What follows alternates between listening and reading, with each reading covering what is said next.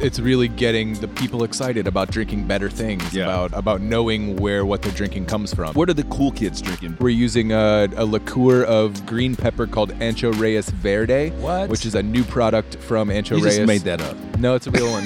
it took me a while digging, but it's there. Pappy Van Winkle, worth the money?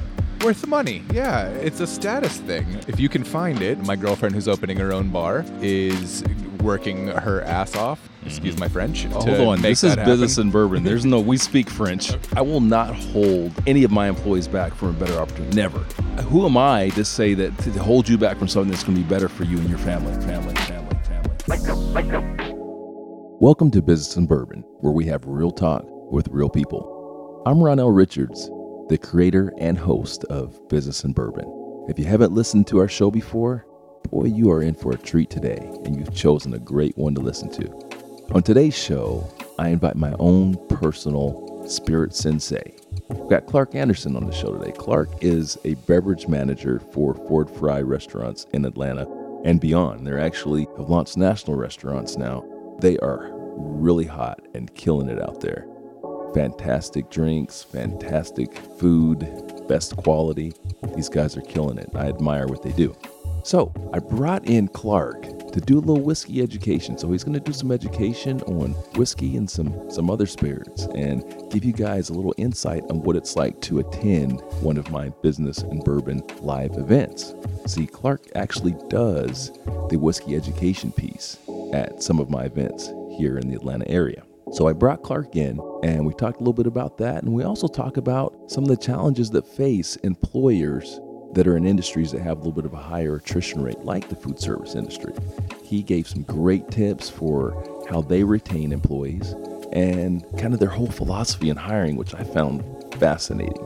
So, with that said, it's time to go, guys.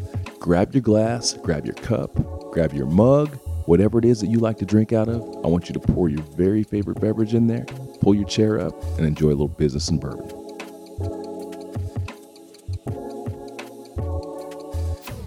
Hey guys, welcome back to Business and Bourbon. As always, I am your host, Ronell Richards, the creator of Business and Bourbon. Uh, another beautiful day here in the city of Atlanta. I am sitting in King and Duke. As you guys know, this is where it goes down. I'm at King and Duke. I'm looking outside. I'm seeing all this great commerce. I'm seeing all this great energy, the heart of business in Atlanta. And, and that's what I like to surround myself with. So if you haven't listened to our show before, let me go ahead and set the, the tone for you. We like to record live here at King and Duke where we have some great energy around us. There are people that are doing business. You're going to hear some clinking of some glasses. Those, those are some deals getting done. You're going to hear some people enjoying themselves because I want you guys to really get an insight on what it's like to sit down with a business professional or entrepreneur and just have some real talk. That's what we're about. Real talk, real business. Today, I got a treat for you, and I'm really excited about this one. Today, I have brought in my sensei, the master of everything spirits. I brought in Clark Anderson. Clark, how you doing, man? I'm doing all right, Ronell. How are you? I'm awesome, dude. Um, so pleased and, and really stoked to have you on the show today. Um, Clark, I've already introduced you as my sensei and the master of, uh, of all things spirit. Why don't you tell the audience what your job is? I'm beverage manager for Ford Fry Restaurants in Buckhead on, on the east side of Atlanta, and I'm a certified sommelier. I've been working in beer, wine, spirits in the beverage world in Atlanta for almost 10 years now. I started as a server for Ford Fry in 2011, and before that, I worked for Fogo de Chão, the Brazilian steakhouse on Piedmont that you Uh-huh. might know, Oh, yeah. and uh, I worked for McCormick and Schmick's, the kind of old school seafood restaurant back in the Mm-hmm. early 2000s, just when I was leaving college, and uh, you know, I just thrive off the the restaurant energy and the the service, the hospitality of it, and really enjoy pleasing people. And early on, I learned that wine and spirits and selling better experiences was the the thing that brought me more money and and more pleasure from it. Money's not bad. Yeah. so it really it was money first when I was a young man. It was the money and selling bigger wines and kind of the ego of it that got me Yeah. into it. But now it's the education. It's driving the younger set, the the next generation Oh, of, of gonna- wine people. We're going to talk about that because um, yeah, so we- now it's it's really getting the the people excited about drinking better things, Yeah. about uh, about knowing where what they're drinking comes from, and about about digging deeper. So speaking of drinking, we always have to start the show off with talking about what are we drinking. Clark, what are you drinking? I'm drinking an old fashioned, but this is an old fashioned made with an agave distillate from way far south in Mexico, in Oaxaca. So this is a mezcal old fashioned. Uh, we're using uh, chocolate bitters, so also something that could be considered Southern Mexican, and uh, we're serving it stirred, of course, with a, a giant clarified ice cube. So really, what did I tell you? Isn't that man? I just got smarter just listening to this guy. so I, Clark, what am I drinking? It's called. This is something that's new on your menu. Um, the countryside. I, I don't. And cross it's a, country snow? There we go. Ah, yeah. So this is a cocktail I made a couple years ago um, with my favorite winter citrus, which is the white grapefruit from Florida. Uh, so we make a cordial from the white grapefruit. We use, uh, depending on who's making it, we'll use gin or tequila. Uh, right now, it's on the menu with gin uh, and white grapefruit, and we're using. Uh, so last year we used a serrano pepper, and it made it a little too spicy. Yeah. So this year we're using a, a liqueur of green pepper called Ancho Reyes Verde, What? which is a new product from Ancho You Reyes. just made that up. No, it's a real one. it took me a uh, digging, but it's there. Um, yeah, so with a little lemon, uh, white grapefruit never has quite enough acid to balance the cocktail for me, so we add a little bit of lemon juice with the cordial. So, Um, I am not a gin drinker, and I am loving this drink. It's never kind of been my thing, right? But this is delicious. It's the original infused vodka. Uh, everybody's drinking flavored vodkas. Like botanical vodka is gin. Literally is gin. Is that what it is? Yeah. So, um, as I'm sitting here, hold on, sip time. Sorry, guys, it's too good. All right, so I wanted to bring you on first of all because you make me feel feel smarter. Everyone thinks that I'm like that I'm the whiskey guy, and I know some stuff. But like I said, sensei over here. So I'm coming to you for the PhD level knowledge. So, first question I've got to ask you, and I know my, my audience wants to know um, what is your favorite spirit? What do you drink? What's what are the cool kids drinking? Because and guys, if you could see this guy, let me tell you something. He looks exactly like you would expect him to. He's got like the movie star chin. He's got the flowing hair and and the glasses. Like really the coolest guy. he, he's the cool kid. So what are the cool kids drinking?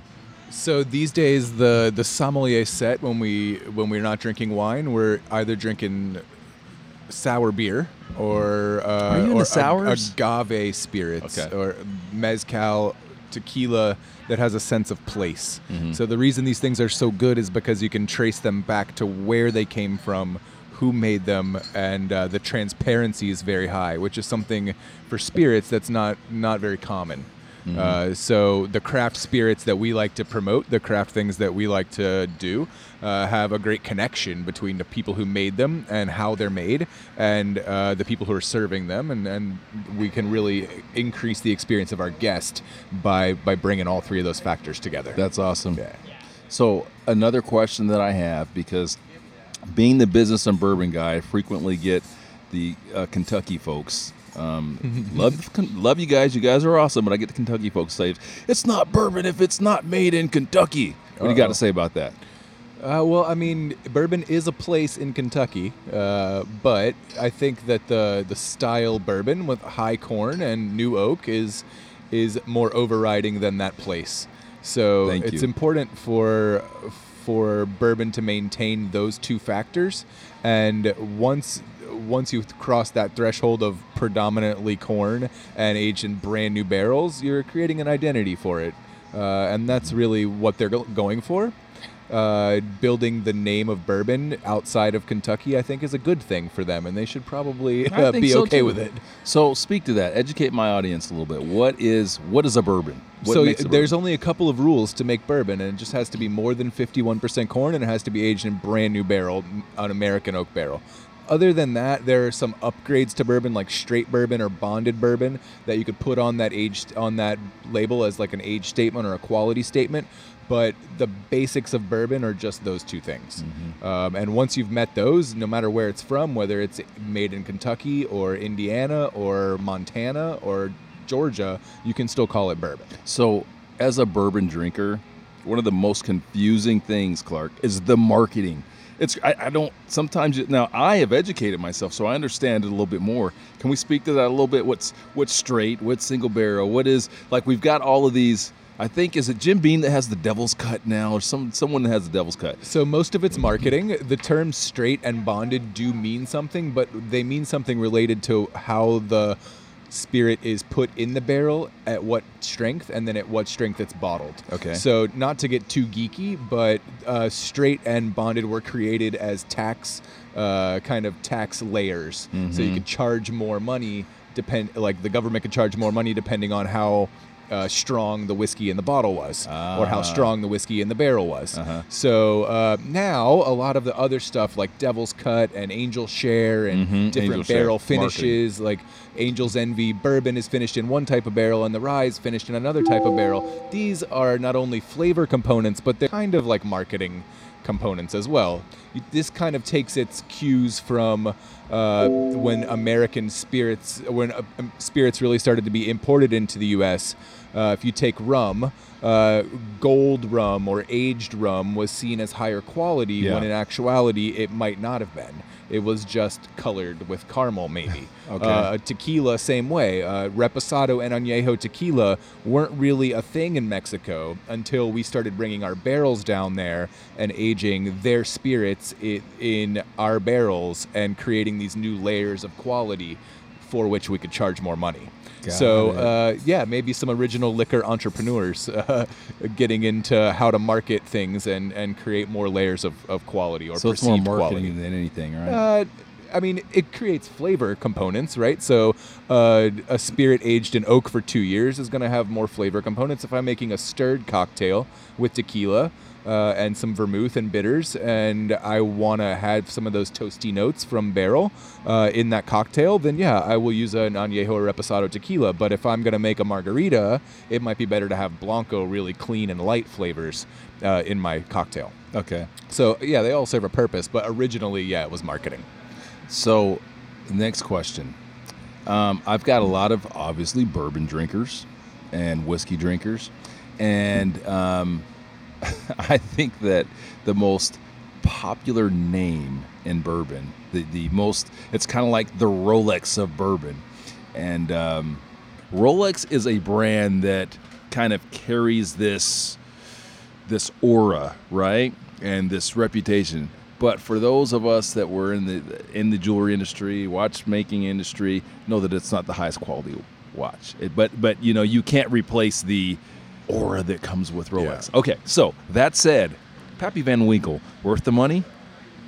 Worth the money, yeah. It's it's a status thing. I think that to say that something that tastes that good is not worth the money, if you can, if you can find it. All right, uh, full disclosure, you guys are selling that for 120 dollars an ounce, right? I'm just kidding. Uh. Do you guys we can here? get it right. So the the whole setup with Pappy is that they want you to sell other products to be able to sell Pappy. Okay. We don't really, as a group of restaurants, we stand up for not playing those games. Uh, a lot of people do, and that's fine. Uh, but we, we get a little bit of Pappy. We like to make people feel really good about drinking it Yeah. and not feel like they spent a whole lot of money. So with that one bottle of Pappy, I will generally pour those 12 two ounce pours to 12 unex- unsuspecting people on me. Are you uh, serious? and make their day. I can be an Uh, unsuspecting you might person. be that person if you come to King and Duke, right? So uh, there was this table of two guys. It was one of their birthday. One guy I knew, and one guy I had never seen before, and they were with their wives, and I poured it for them, and they they didn't really know what it was, but I think they like started to realize what it was when they tasted it, and yeah, made their made their night for sure. Um, and it's those kind of things that I would much rather use my pappy for good.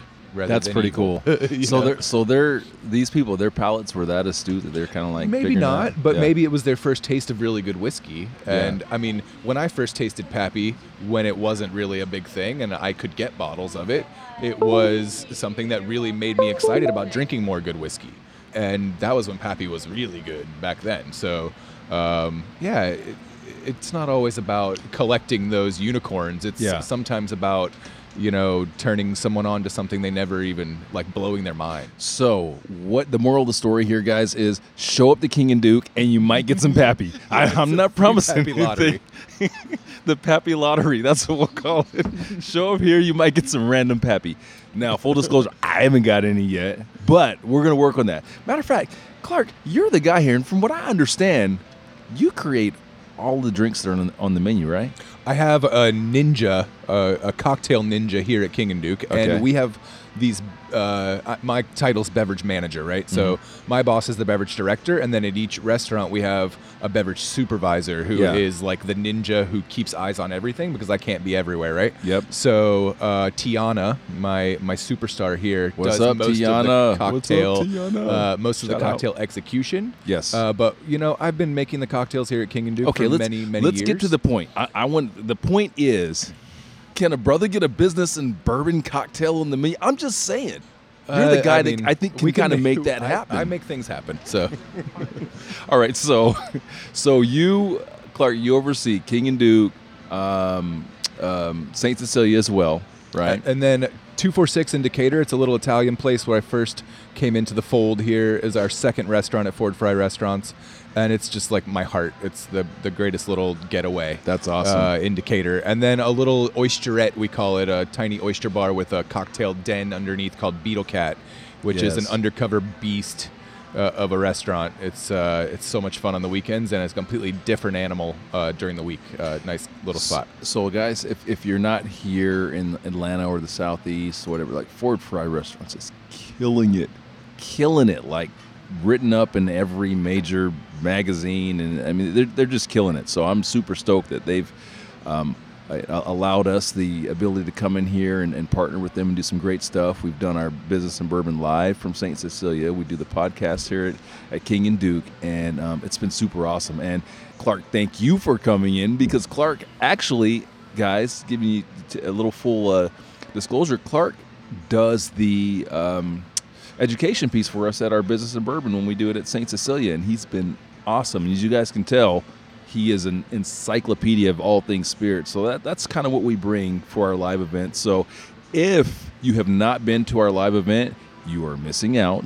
Do know that um, we are currently traveling it, so we're going to a ton of different cities. Um, I think next is I don't know what next is. We got like ten cities, so we will be in your neck of the woods. Make sure you check it out. I'll, unfortunately, Clark will not be traveling with us unless I can twist his arm and, and make him come. But.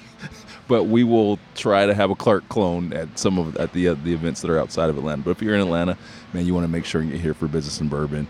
Um, when when Clark is, is helping us out and doing that that great education piece. All right, so Clark, people listen, come, they listen to business and bourbon because they want to hear real talk, right? So we bring people in. Um, we talk about what you do because I want to know. It's it's interesting to me, but we also want to know like the real dope. What's going on in your business? And one of the things that intrigues me about um, your industry, and I think it's something that a lot of people can identify with. Like you work, first of all, you work a lot of hours, and then you work weird hours, right? Like the hours where you know a lot of people are off because you're. I mean, the busiest times in your restaurants are going to be when people are off, right? The dinner time and all that. How do you balance your real life? I mean, the work life balance for you. Is there such a thing? Let's talk about that. So, the best balance for me is in the summer. Uh, I have uh, my girlfriend and her son. Uh, we all cohabitate, and we've been together many years. So we'll never get married. So she's my partner and her son. That's Uh. I call him my roommate. Uh, he's 13, and so the best is in the summer when he's kind of doing his own thing.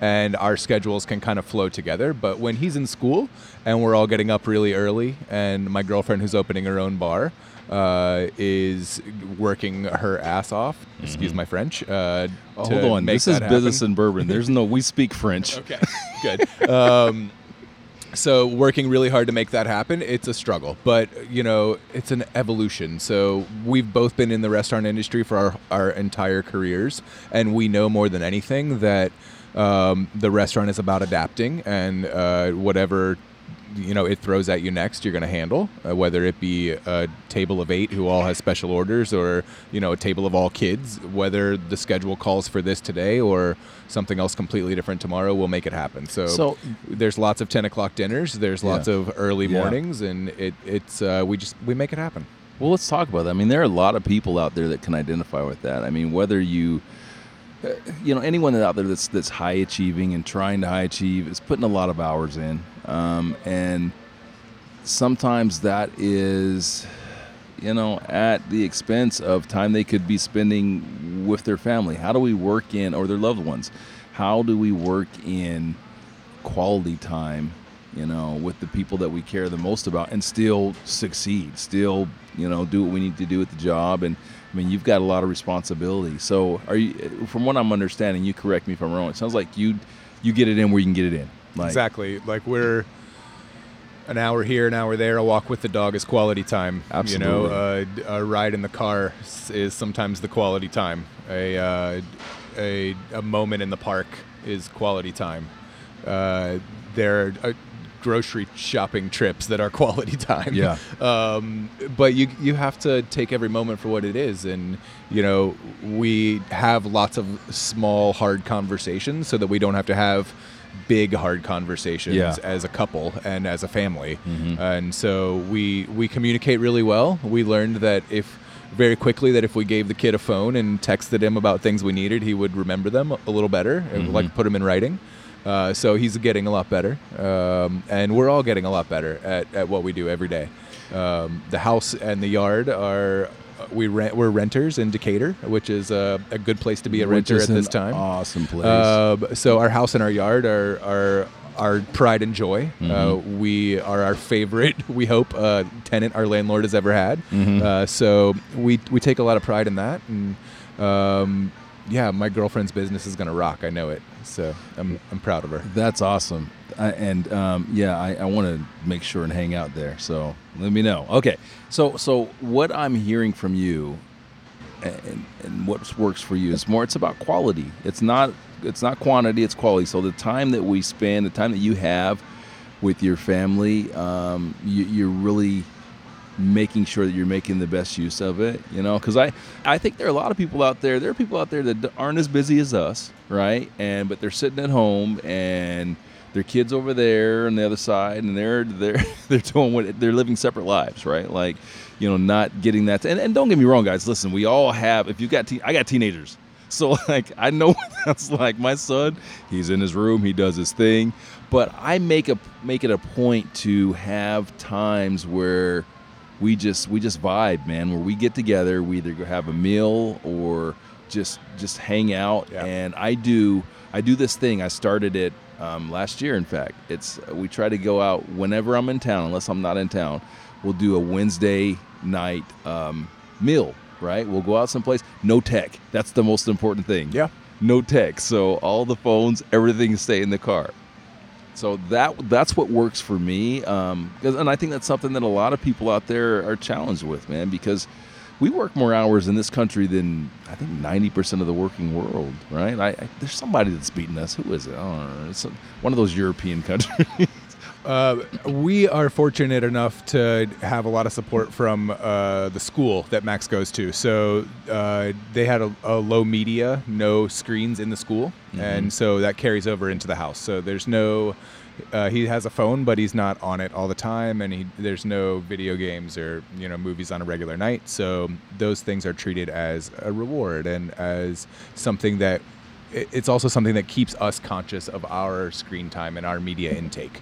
Uh, so definitely at meals, definitely during family time, keep all our phones stacked on one another, and whoever goes for it first is The loser. loses. loses. cool, cool. Hey, one other thing. I mean, it's what here's here's something that's also interesting to me. Um, you guys are about to have a bar in the family, a new bar, right? yeah, it's like another kid. So, um, talk to us a little bit about the challenge. I, I talk a lot about, you know, and, and my employees and um, folks that have worked for me and how much I've learned from them and some of the, the challenges and difficulties because a lot of people that are listening to the podcast are either in management positions or they're entrepreneurs and, um, you know, they're learning how do I deal with employees. I think you kind of have there's some unique challenges I think to to your industry. Um, I know for me, like we had a lot of in the sales world. There's a lot of attrition, right? And I can imagine there's a certain amount of attrition Yeah. for you too. Like, let's talk about some of the unique challenges that you kind of deal with in, in, in managing your folks, and maybe give a little advice to some folks that are out there that, that are in similar situation. So we have a, a a great position here in Atlanta where we're very well respected. Indeed. And so we we get to pick uh, from a, a, a rich pool. Uh, you know, there's lots of restaurants in Atlanta, and we've been doing it here more than ten years. So we we harvest from all over. Um, I think that our our philosophy of hiring for personality has really served us well. So we believe that if if you're a good person, that we can teach you anything we need to teach you in this restaurant, but we can't teach you how to be a good person. So we feel like that served us very well. And we get people who are just rock stars, and they often get poached from our restaurants to go be whatever they're destined to be in their life, and the restaurant has just been their medium to get there. How do you feel about Um, it's inevitable. I think some of the best people in the world have worked in restaurants uh, at some point in their lives, and it's just been a pass-through position. Um, but we're lucky to have them. I, I don't feel like, you know, restaurants are something impermanent, and that's part of the beauty of it. You can come in tomorrow and wait on a whole new restaurant full of people and have a completely different experience and be fulfilled as a restaurateur, but just in a different way. And it's like going on a different blind date every night in the same setting. Um, I, I think that's an important lesson for um, business leaders, managers, and entrepreneurs to know is that I've always had this rule. I will not hold any of my employees back from a better opportunity. Never. I won't. Like if you, if like, who am I to say that you know, to, to hold you back from something that's going to be better for you and your family? Never done it. Right. Now the reverse is true as well. I've had employees that come to me and say a, a couple of times, "Hey, look, you know, I've got this other thing," and and in fact, one in particular, I did not accept her resignation. I said, "No, it's it's not a good look," and here's why. And I educated her, and she worked for me for another like three or four years. And you know, then something else came along that was better. And I said, "Hey, that's awesome. Go get it." You know, and I think that those of us that are in industries where maybe there there is some attrition, whether that be sales or the restaurant industry, um, that we kind of have to we have to embrace that and know that it's part of the game, right? But if we're doing right by people, we're going to have um, we're going to have people that stay around, and if they find Yeah. something that's better, let them go because that gets out there as well. You know, that's part of your reputation as a as, as a manager and as a leader out there. Like people know if you're the one that's not treating people right. But if you let people go for better opportunities and you're not beating them over the head or talking bad about them when they leave, um, that'll come back to you. You'll get more great employees to, to replace them. Would you agree?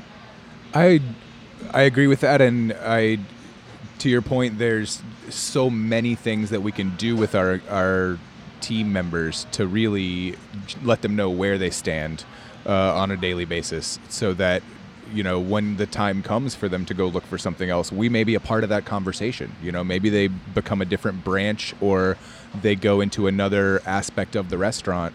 We we aggressively.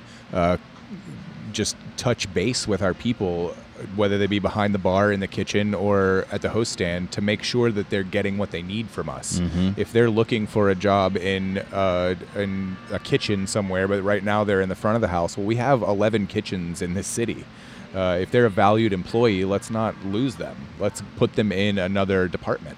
So a lot of we have a lot of that cross pollination. Our our corporate departments are are filled with people who came from our our restaurants. Uh, our director of HR was a restaurant manager. Our you know our vice presidents were all chefs. So it's it's a matter of knowing where where your bench is deep and being able to pull say your accounting department from your restaurants. So, you know all of our all of our best people have come from other other locations and are now So there's a lot of promoting from within. Yeah, I love that. for sure. Um, you said something early on that really resonated with me, and you said you hire for personality. Yeah.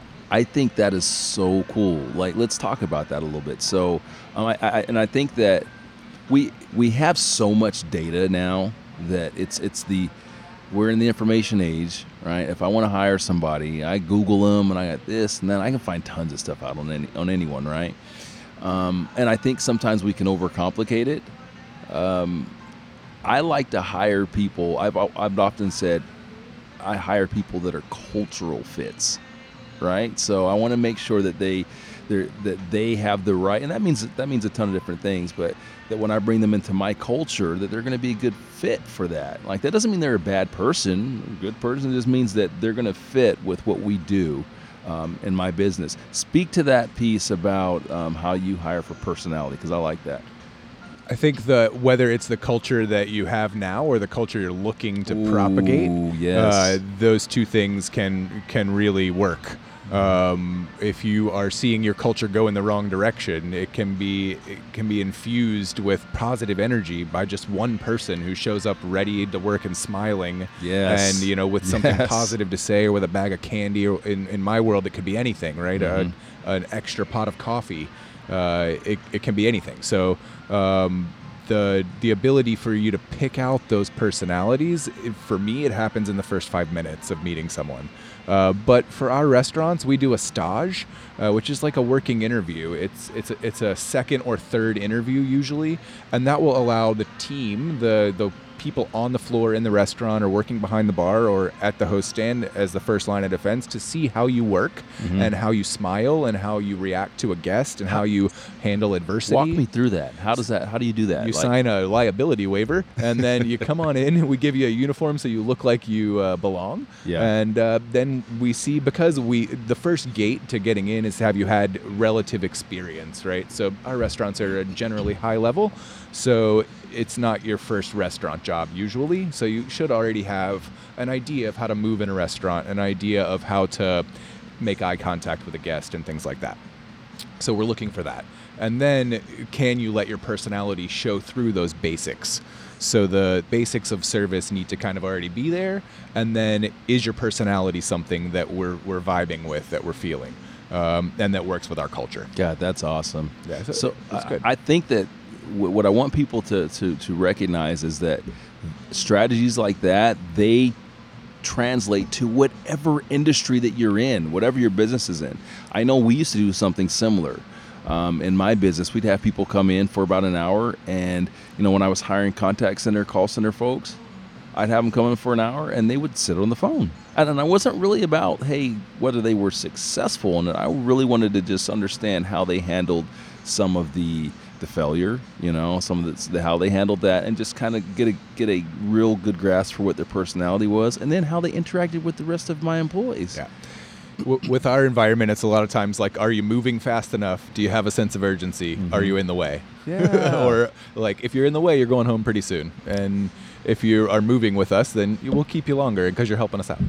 So I want all of you managers out there to think about that. Think about it. Like you, this is a strategy that you can implement. Like bring you got if, if you're considering some folks, this could be their second, third interview. Bring them in. Let them hang out with your people.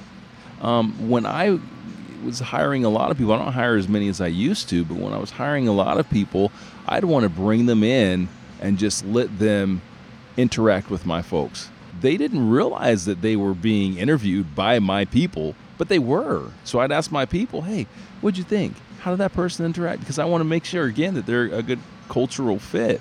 And, and, and guys, understand that that is a huge part of being successful or setting someone up to be successful in your environment, that they fit your culture. Because, you know, if you've got someone that that just maybe learns different or thinks different. Or I- I'll give you an example, a real world example in my world.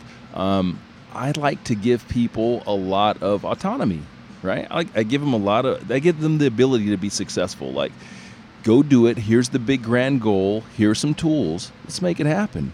Well, some people can't be successful in that environment. They need, okay, I need to know one step, one, two, three, four, five. That doesn't make them bad people or good people. It just means that this culture, this environment isn't the best fit for them, right? And so we bring in people that can learn that way.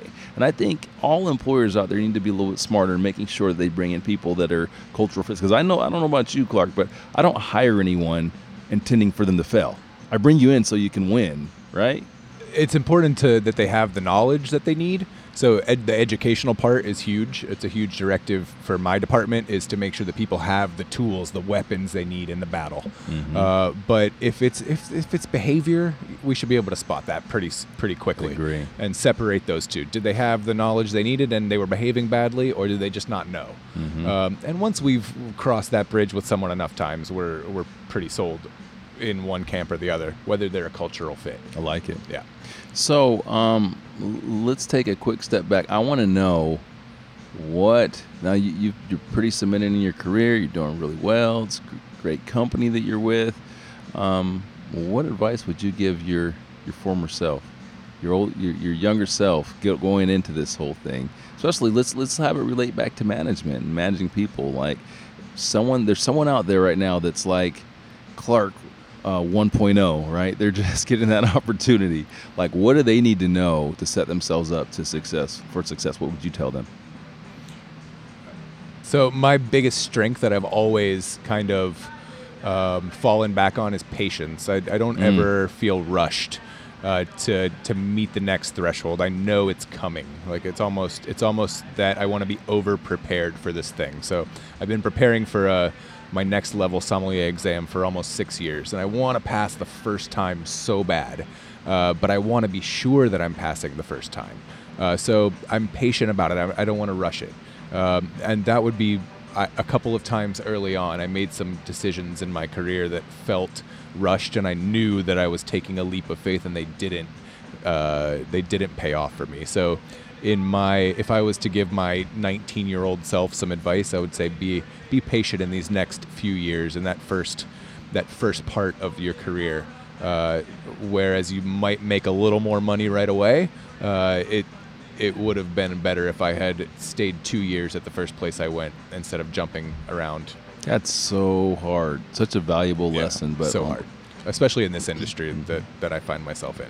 But after staying the subsequent couple of places for multiple years, and now being at this one for almost uh, eight now, um, I I feel like I learned that lesson, uh, but I, I wish I had learned it a little earlier. Yeah, Yeah. great advice, man. Why don't you go back and hop in that time machine and tell younger Ronell that right, too? exactly. Hey guys, listen, if you want a great drink, you want a great meal, you know where to come. Um, make sure that you come into King and Duke, come to St. Cecilia, come to. What are all the restaurants? Jesus, there's so many. There's So JCT was the first. It's uh, like New American, lots of fried chicken over there on the west side. Yes. Uh, upper west side, we're calling it these voted days. best in Atlanta before. I know that. Uh, really good uh, Sunday supper kills it over there, and then little upstairs bar that has just recently become real sexy. Mhm. Um, and then two four six, the little Italian indicator, was the second one. And then we opened the Optimist, which is a behemoth seafood They kill uh, shack there. on the west side. And then King and Duke, where we sit, was fourth. And then St. Cecilia up at the Pinnacle building across from Phipps Mall, Mm-hmm. uh, which is homemade pasta and a brand new patio, which is really cool. Mm-hmm. And then after that was Marcel, Mhm. and then a bunch of Tex-Mex, so Superica and El Felix. Uh, Marcel is a fancy steakhouse with a killer wine list. And then Beetle Cat, which is a little oyster bar with cocktail den, and another Tex-Mex. This time in Charlotte. Uh, so we're opening another Tex-Mex in Charlotte as well. And then Houston has three now. So Houston has State of Grace, which is kind of like if you were to take King and Duke, JCT, and Marcel and mash them into one restaurant, you would Yeah. get State of Grace. And uh, then La Lucha, which is champagne and oysters and fried chicken. And Nice. uh, little Superica concept connected. So Tex Mex in Houston, which is where Ford is from. So Yeah. uh, it makes a lot of sense. So Ford Fry is killing it, man. Um, if you guys get the opportunity to pop into one of these restaurants, do it. You won't regret it. This is where we hang out. We only partner with winners, man. I'm, we're winners, so we partner with winners, and we're gonna win together. But I gotta ask you guys one favor: the next time you pop into one of these Ford Fry restaurants, especially King and Duke, make sure you ask for the business, the business and bourbon drink because it's gonna happen. Maybe I'm gonna try to talk Clark into it, so we'll see what happens, guys. all right, with that said, thank you all so much for listening to the podcast. If you love it, please give us five stars. If you don't, have another drink. And with that, we out. Thank you for listening to the Business and Bourbon Podcast. Please subscribe. And if you like us, give us a five star rating. If you don't, uh, have another drink. Maybe you'll feel a little bit differently. If you'd like to check out our videos, you can go to businessandbourbon.tv. That's businessandbourbon.tv. In addition to that, we're currently touring the United States with our Business and Bourbon Live show. It's a fantastic show where we do whiskey education and we do some Q&A and it's a great networking event as well. So, if you'd like to attend one of our Business and Bourbon live events, you can go to businessandbourbon.live. Again, that's businessandbourbon.live. Thanks again for listening.